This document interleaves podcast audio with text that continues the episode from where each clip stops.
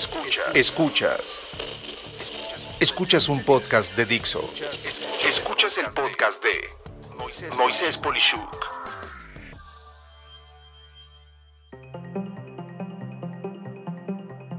La destrucción creativa y tu negocio. Lo vemos en todo momento. Los libros son sustituidos por tabletas digitales para leer como el Kindle. Empresas como Netflix acabaron con la industria de renta de películas. El empleo del fax fue totalmente reemplazado por el correo electrónico. La música digital que ofrecen empresas como Spotify o iTunes de Apple acabaron por completo con la industria de los CDs, cassettes y demás medios físicos que tenían que comprarse. Esto solo dando algunos ejemplos. En pocas palabras, la destrucción creativa es el proceso que ocurre cuando un tipo de industria, negocio o segmento del mercado deja de ser rentable y desaparece para ser reemplazado por nuevas empresas que son eficientes con procesos muy innovadores. Y como puede esperarse, hay ideas encontradas en la destrucción creativa donde la pregunta recurrente es si este fenómeno es algo bueno o malo. La respuesta realmente no es sencilla para nada.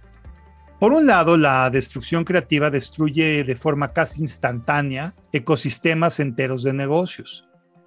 En mis ejemplos pasados, Netflix acabó con todos los locales que eran rentados para poder rentar películas a su vez.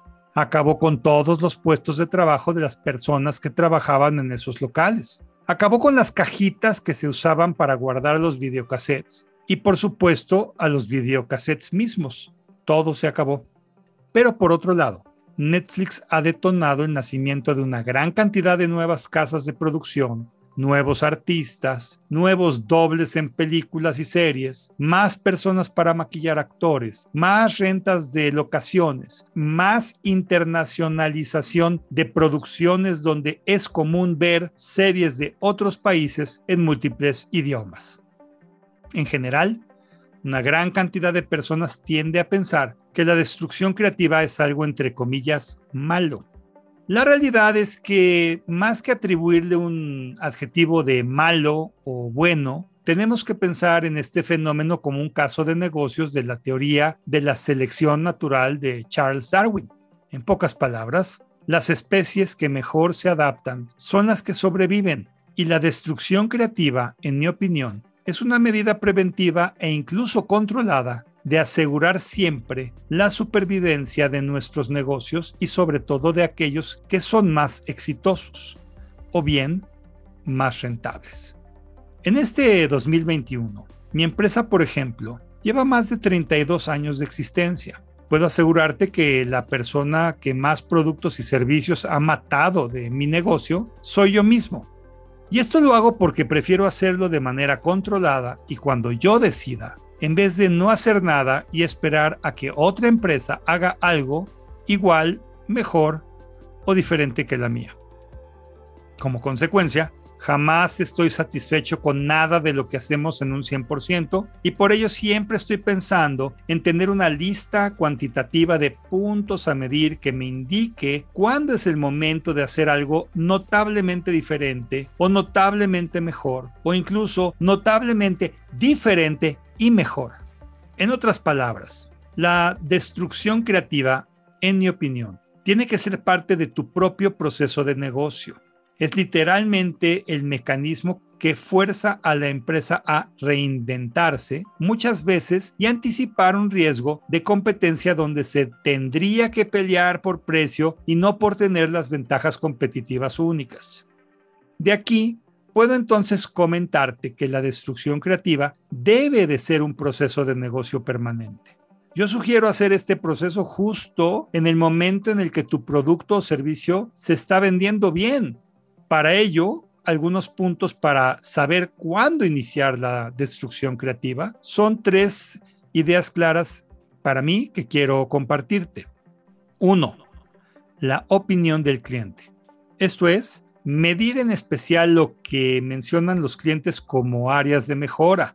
Monitorear las redes sociales cuando se trate directamente de tu producto o servicio o indirectamente porque lo está usando alguna empresa que verdaderamente sabes que mapea esa situación a ese producto o servicio.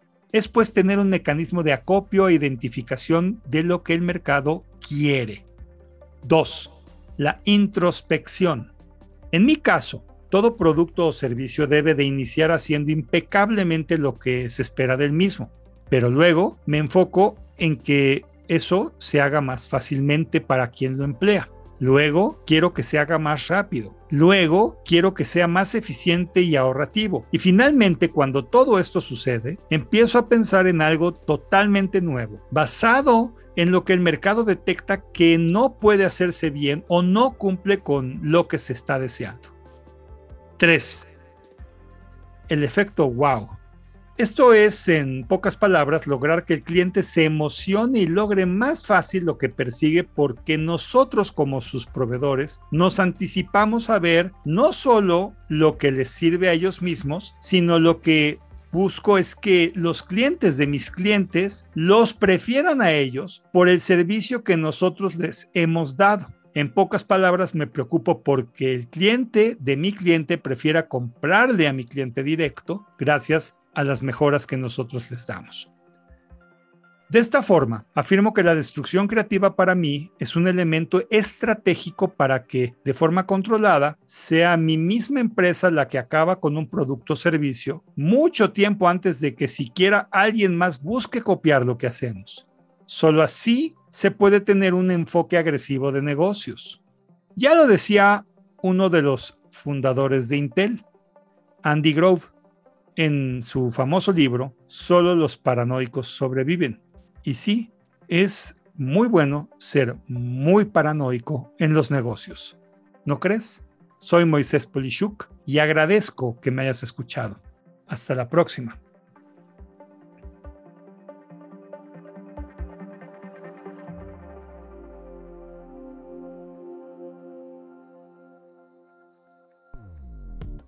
Dixo presentó el podcast de Moisés Polishuk. La producción de este podcast corrió a cargo de Verónica Hernández. Coordinación de producción, Verónica Hernández. Dirección General, Dani Sadia.